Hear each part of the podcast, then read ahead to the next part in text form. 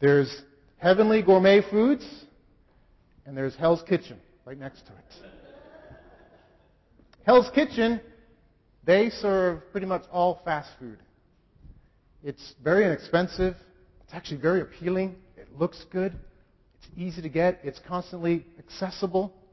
It's very popular. The line always seems longer at Hell's Kitchen than anywhere else. The food looks good, and it actually it delivers. Actually, the the hamburgers there, you know, they're they're inexpensive, and you eat one of those hamburgers, and and it starts. There's a tingling that goes from head to toe. It's this wonderful culinary experience when you have one of those hamburgers. It affects your whole your whole body. Whoa, good hamburger. The French fries there are amazing as well, especially if you dip them in the special sauce. You can have an out-of-body experience on those French fries. They're fantastic. You drink the cola and you'll never want to drink anything else again. It's just so amazing. It's so good. It looks good. It tastes good. At least for a little while it does. But There's a drawback to Hell's Kitchen's menu. As soon as you eat it, well, not right away. At first it feels great, but then shortly after, there's this nasty side effect. It's all, all the food there is tainted. There's something in it, like MSG or something, but worse. Makes it taste good, but at the end you get this horrible headache. And you get sick to your stomach. And if you keep on eating there after a while, your skin starts to break out. You start to get bad chronic diseases and everything. It's all very well documented, the long-term effects of eating at Hell's Kitchen. But the line is usually longer there. People go back again and again. You and I go back again and again to Hell's Kitchen. Next to Hell's Kitchen is Heavenly Gourmet Foods. Everything's very different there. The food is carefully prepared. It's tailor-made for each customer. It takes a while to deliver it. It doesn't come out fast. It doesn't necessarily look as good, but it's much more wholesome. All organic ingredients. Tailor-made. Also, it's a little different than, than Hell's Kitchen. Hell's Kitchen, you just go up, you pay a little bit of money, you get your food. Heavenly Gourmet is actually a food cooperative. If you're going to eat there, you need to be a member. And you need to actually work in the kitchen serving others as well. The food is carefully prepared. Doesn't have the excitement and thrill, at least right away, like Hell's Kitchen, but long term it's deeply satisfying and truly nourishing and delicious. It provides health and stamina, a sense of well-being, vitality, and there's a special thing if you're a member of Heavenly Gourmet Foods, they have this year-end banquet. The food's amazing at the year-end banquet. And, and it's actually the food, from what I've heard, is even better than Hell's Kitchen's thrill. It has all the thrill, but all the depth of their regular food. And if, if you ask, you can actually go back in the kitchen and get a sampling of the year-end banquet food. It's excellent. It's, it's delicious. It's nourishing. It's life-changing food. They have this year-end banquet that's wonderful. Life is like a food court. There's Hell's Kitchen, there's Heavenly Gourmet Foods. These two different menus offered, they're very different in nature. And we have a choice where we're going to eat. Are we going to go to Heavenly Gourmet or Hell's Kitchen? Now, after this description, you might think, well, why not eat always at Heavenly Gourmet? What is going on? Why do people choose one versus the other? You know, it's actually very simple. You choose to eat at whichever one you think is a better food experience. It's basically, you go to the one who you think the food tastes better and the experience is better. That's, that's why you eat where you eat. Your decisions in life, the things you do, whether you walk in God's ways and obey Him or you walk away from God, is simply a matter of what you think is the better. Now, sometimes you think it's better because you're only thinking of the next 10 minutes, but you still think it's better. Sometimes you think it's better because you are thinking long term. You always choose what you think is the better thing. So we are always at that food court making choices. And what Peter is doing and what God is doing here is he's piling up reasons to eat at Heavenly Gourmet Foods. And Scripture again and again gives us reasons to eat, reasons to go to God, to find our life in Him, to follow His ways. And so as you go throughout your week, I, I hope that picture serves you. As we think of what 1 Peter says, and we're going to dig deeper in in a minute, I hope that picture serves you. It's always a choice. It's always convincing yourself that it's better to eat at Heavenly Gourmet than Hell's Kitchen. And the Scripture gives us these reasons to convince ourselves, to fill our minds with why it's better to, hear, to, to eat at gourmet, Heavenly Gourmet foods. So let's dig into 1 Peter 1, 17 to 21 and look at what he says, what Peter now says in these paragraphs on motivations to eat at Heavenly Gourmet. There are really two things Peter says in this section of Scripture. He gives us two motivations among many. He says that we are to live for eternity, which is eating at Heavenly Gourmet. We are to live for eternity because we will stand before God. And we are to live for eternity because Christ has wonderfully ransomed, ransomed us from futile ways. So let's start with the first one at the beginning, verse 17. We are to live for eternity because we will stand before God. Do you see that in verse 17? He says, And if you call on him as Father, who judges impartially according to each one's deeds, conduct yourselves with fear throughout the time of your exile. He uses the word and here at the beginning of the sentence. So he's following on from what goes in verse 16 about living a holy life. And so he, he's still addressing holiness. And he says, if you call on him as Father, that part of our motivation for holiness is understanding that God is our Father. He is our heavenly Father. That he is a good Father. To know a good Father is to want to please that father.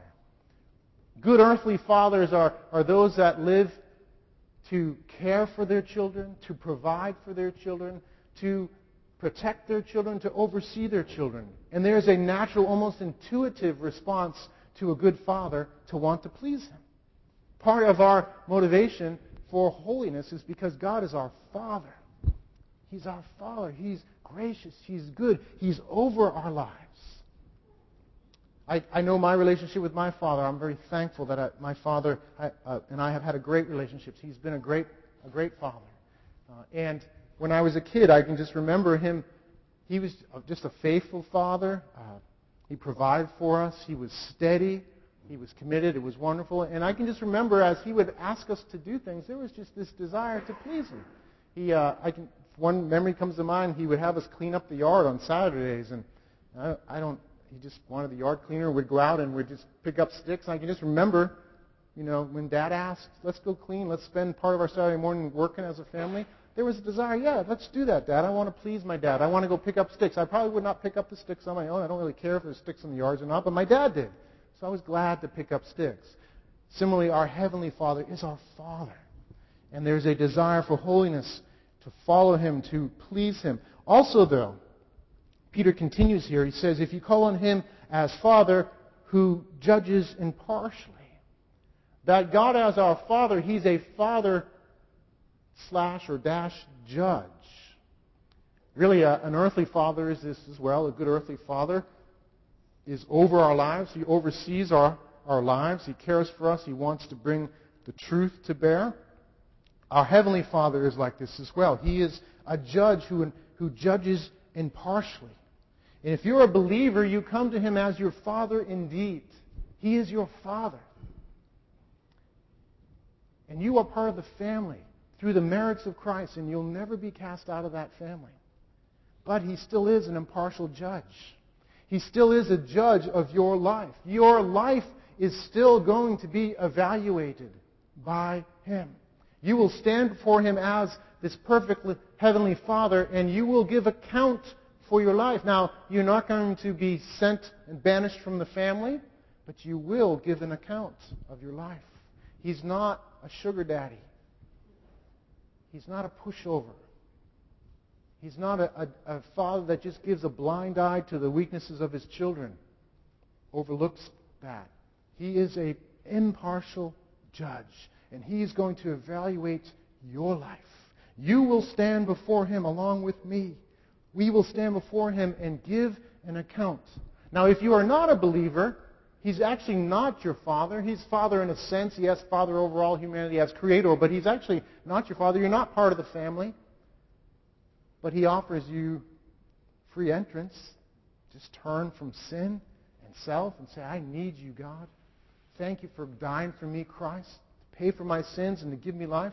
He receives all those who would repent and believe into the family. There's no reason to remain outside the family. But if you continue to do so, you will face him as a judge that's a condemner judge because you have rejected the only plea you would have before him, which is Christ and him alone. And so you will have to be banished from his presence. But for the believer, this is not your experience. You are part of the family. But you will stand before him as judge. We are in the family by grace alone, but we are before a heavenly Father who is a judge. There's a quote from F.W. Beare to put up, the Canadian Bible scholar. He says, Our knowledge of him as Father must not dispel our dread of him as our judge. Our knowledge of him as Father must not dispel our dread of him as our judge. He is a impartial judge. He is a perfect Father, and we will stand before him and give an account for our lives. And it will be according to our deeds, as Peter continues, and partially according to our deeds. He will evaluate our works, our life. There would be two things I believe that go on with that. First off, our deeds must, must confirm the reality, the presence of faith. It is by grace through faith we are justified before God. It is in Christ, Christ's work alone. But it's not, it's, it's faith alone, but, but it's not a faith that is alone. There are works that testify to the reality. So your deeds will be used to show, yes, indeed, this is one of mine. This one has repented and put their faith in me and has followed me. But also, there's an aspect of the judging of our deeds that will also factor into our degrees of reward. Yes, there are degrees of reward in heaven. It's very clear in Scripture. And your, the outcome of your standing before Him as impartial judge will determine the degree of that reward. We see it in Scripture, 1 Corinthians, and John, if you can put this verse up. Paul speaking to church leaders about the degrees of their reward, and there are implications for all believers and other verses as well we can look at. But this one says, the fire of judgment day, that is, will test what sort of work each one has done. If the work that anyone has built on the foundation, which is Christ, survives, he will receive a reward. If anyone's work is burned up, he will suffer loss, though he himself will be saved, but only as through fire. There are some who are going to come through that judgment day smelling of smoke. They'll make it through. But they won't have anything else. They won't have a reward like those who have labored in Christ to build on the foundation of Christ, to walk in holiness. I don't want to be there on Judgment Day coming through smelling of smoke only. By God's grace, I want to labor in this life soberly in appropriate fear of my Father Judge. So that on that day, when I go there, there'll be a reward. And I want you guys, part of my reward comes from leading you guys and serving you guys so that you might have a reward on that day as well. Your conduct in this life matters a lot. It has everything to do with your reward in the future. Yes, it's by grace, Christ alone. That's you get in. But as Paul says, if there has not been a life building on the foundation, walking in holiness, everything will be burned up. You will suffer loss, though you yourself will be saved, but as only, only as through fire. So we are to live that way. And Peter here is reminding us of this. How many here have had a, a job or now have one where there are yearly reviews? Me too. All right. And, and yearly reviews actually are a very helpful thing, particularly if your company uses the yearly review both to deal with if you fall short, but also to reward you if you meet or exceed your standards. It's a, it's a great system. Doesn't it affect how you live? Isn't there, aren't there times during the year that you think, okay, I got that yearly review coming up. I got these items on my performance sheet that I need to do. Because I know at the end of the year, they're going to want me to have done this. Matter of fact, you know what? I think I can get that done. I think I can exceed that. And isn't there times when there's the anticipation that, boy, if I exceed this, I'll probably get a bonus or a promotion? That way of thinking helps us perform on the job. Peter's doing the same thing here. He's trying to rem- remind us, guys, there's a yearly review coming. And there's the opportunity for reward here. And the more you invest and live in fear, you live soberly now, the better you'll be rewarded at the end. You'll have things that will be precious you'll have for eternity. The stuff in this life, the, the temporary rewards, they go, they pass.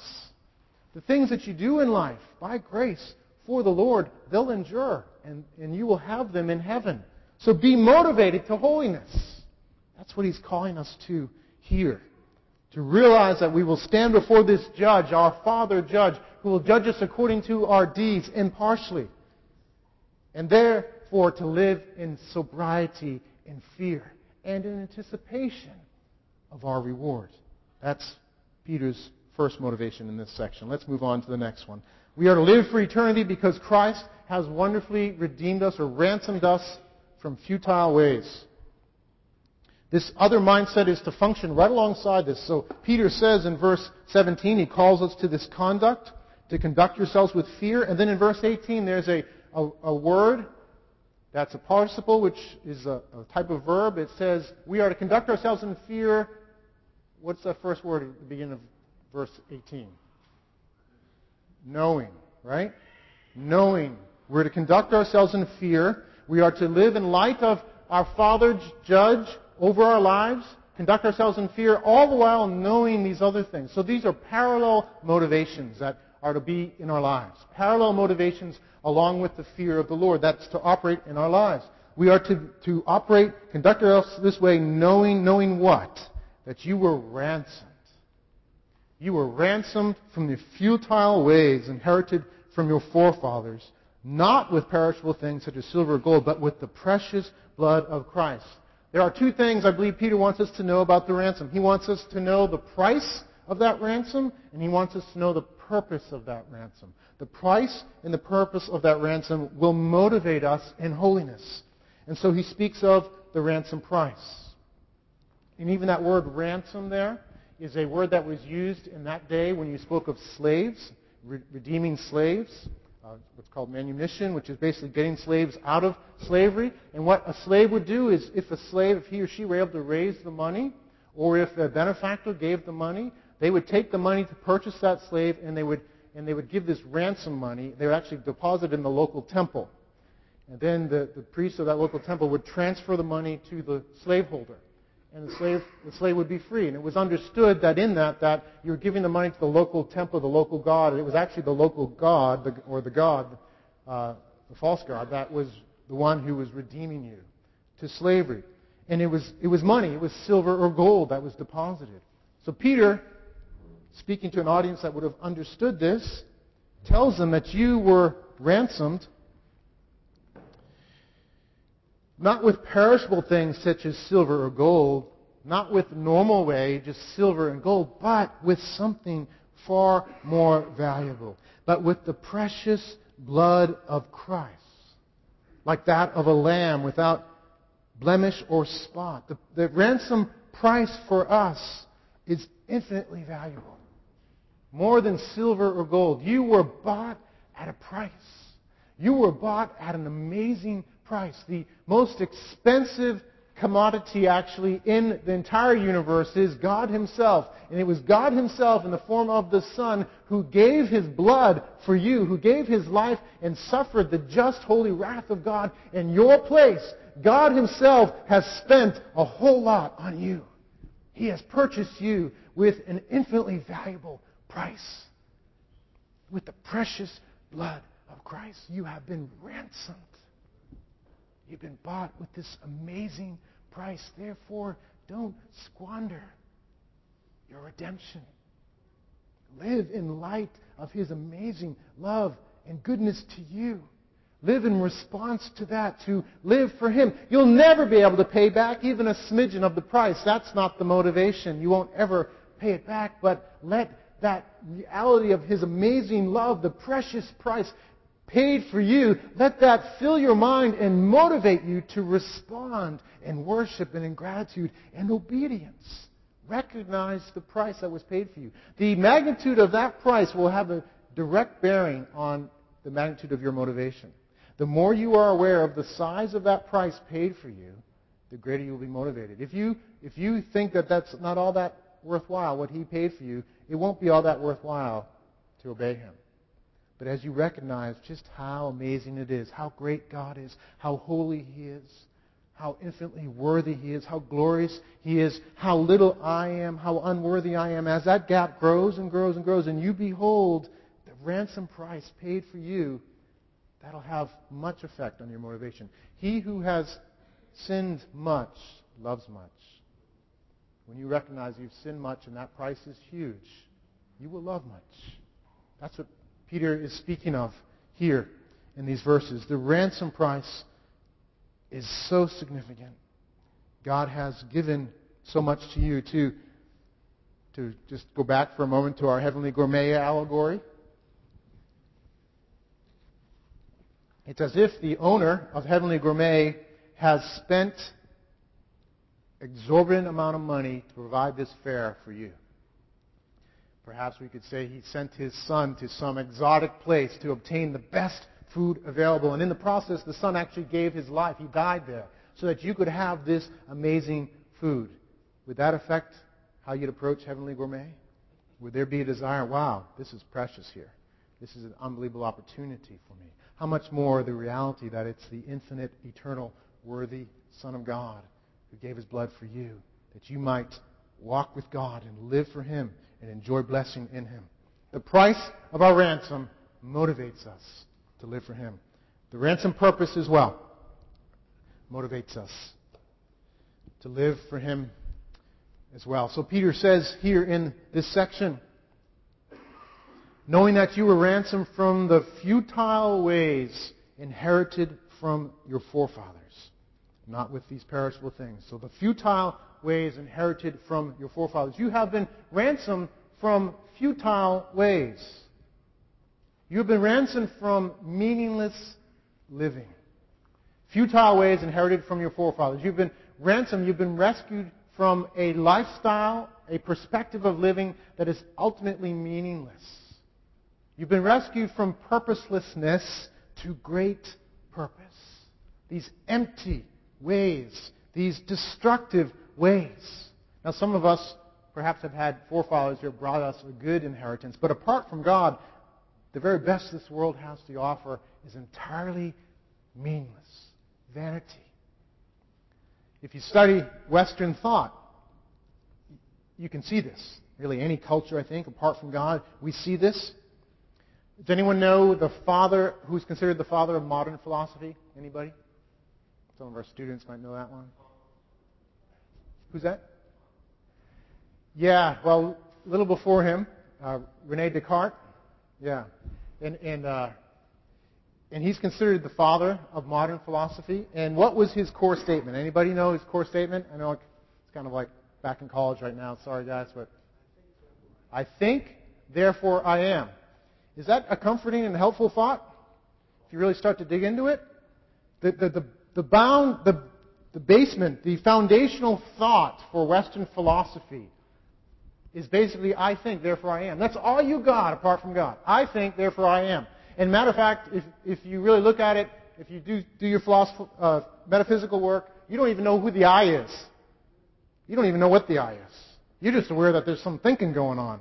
That, that you're experiencing some thinking. All you're aware is that you're thinking. And, and if left to yourself, all you know is that I got, I got some thinking going on right now, and you guys could all be part of my dream, or my, I don't know if it's my dream. Maybe it's someone else's dream. But you guys are just going on here, and I'm going on here. And I've got, and I'm just aware that when, when, when I eat nice food, I feel good. And when somebody pinches me, it hurts. That's all I got. Ecclesiastes rightly says, vanity, vanity.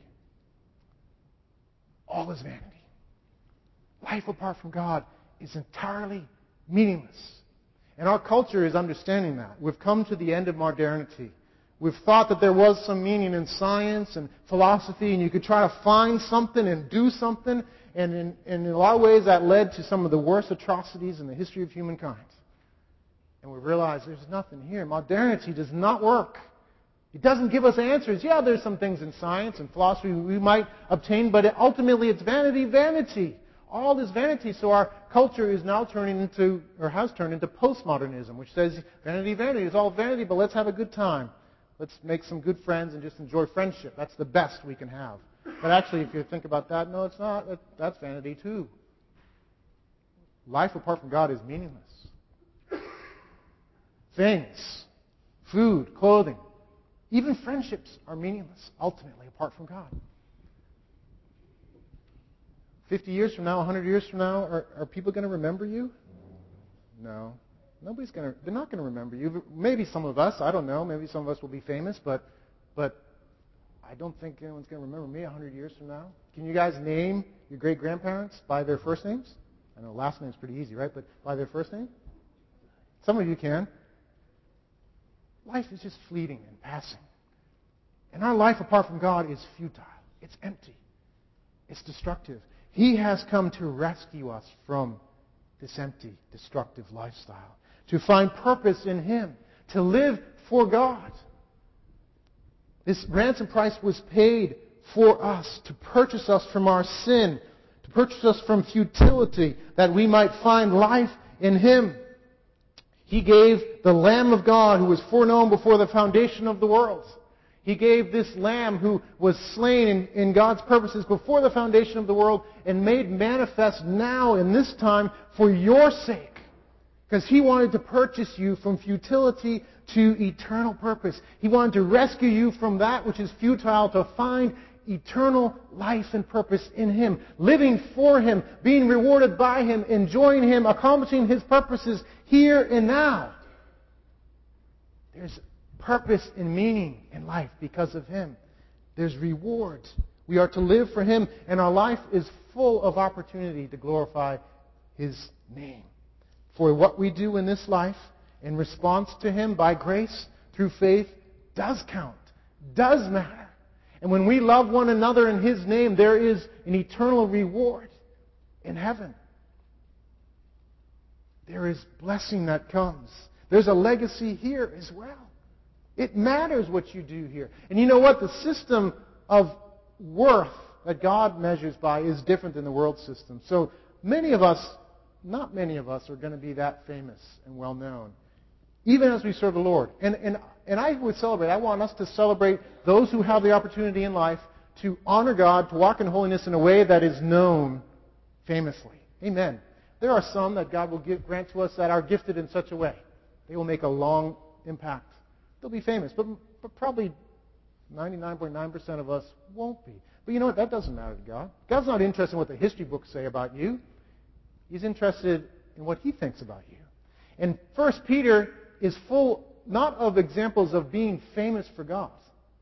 It's full of examples of being famous for God before God by doing very simple things, very simple, straightforward acts of holiness, like loving your wife laying down your wife, life for your wife, loving your husband, putting up with your husband when he is a bozo, submitting to him, encouraging him, helping him, loving your children, submitting to authority, suffering with your eyes on heaven, enduring trials.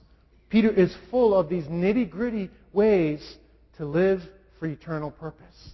That's what God's interested in. When we get to heaven, I think we're going to find that many of the famous people on earth, even famous Christians, aren't necessarily going to be all that famous compared to some of those that may be obscure, that were faithful to live for God's glory amidst these very normal circumstances. So as we conclude, and as the band comes up, I just want to give you an opportunity to think about one way in your life to be motivated for holiness. One way in your life to eat at Heavenly Gourmet to stop eating at Hell's Kitchen. And I would con- encourage you to think about the context He's put you in your marriage, if you're married, your family, your close friends, your extended family, your neighbors. There's opportunity all around us. There are thousands and thousands of opportunities to live for Him right where you are.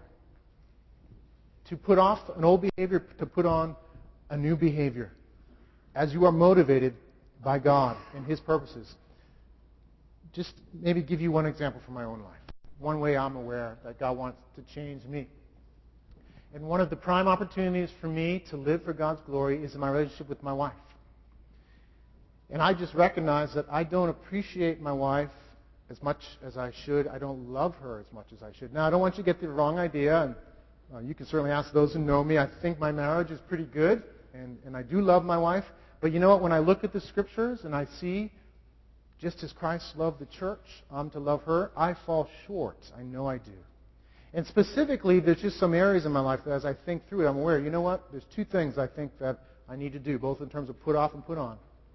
I think often I respond to my wife in an ungracious way. I take her for granted. And when sometimes when I'm disturbed in my schedule by her or a need she has, my, my response is irritability. I don't want to be bothered with this. Please. If there's anybody I treat poorly that way, it's my wife because she's closest to me and I take her for granted. So I need to put that off. I need to think about why do I do that? I'm wrongly oriented towards my wife, aren't I? I'm selfishly oriented towards my wife. I need to put that off. That's Hell's Kitchen. Scripture calls me to be oriented to my wife in the way Christ was to the church. I'm to love her. I'm to lay down my life. He promises me blessing, blessing to my wife, blessing in heaven as I do that. So I'm going to purpose, I am, I'm actually doing this, this conversation I've had with the deacons as part of my accountability. They know about this area. So I'm seeking to put that off, to be grateful for her, to be thankful, to reorient myself. And the other aspect of that for me is uh, putting on something that I need to start growing in my forethought about how to bless my wife. Guys, I don't know. I think this is a guy thing. Often we don't think of how to bless our wives till it's the couple days before our anniversary. Or uh, I, we do a weekly date night, and usually the date night's at 7:30, and right around 4:30 in the afternoon, I'm thinking, oh, I guess we can do this tonight. And what that means is we go to Starbucks a lot, and we don't do a lot of special things. If I love my wife as Christ loves the church, I'm going to be putting forethought into our date nights. Um, she's not here. You can tell her that and hold me accountable to that. But, but that's just an example. It's just a trivial one. I know there's more significant ones. Some of us are struggling with things that are like so huge we feel our life is coming unraveled. I don't mean to say it's about trivial things. God cares about all, the whole breadth of that. And my temptation, I would love just to do a seminar right now for another hour and just hear from you the specifics and serve you in seeing how the Word comes to bear. But I just want you to take a minute to think about those things. Is there one specific area that you can apply this truth, that you can be motivated to live for eternity because you've been rescued from futility? Think about that, and we'll conclude in, uh, in worship and prayer.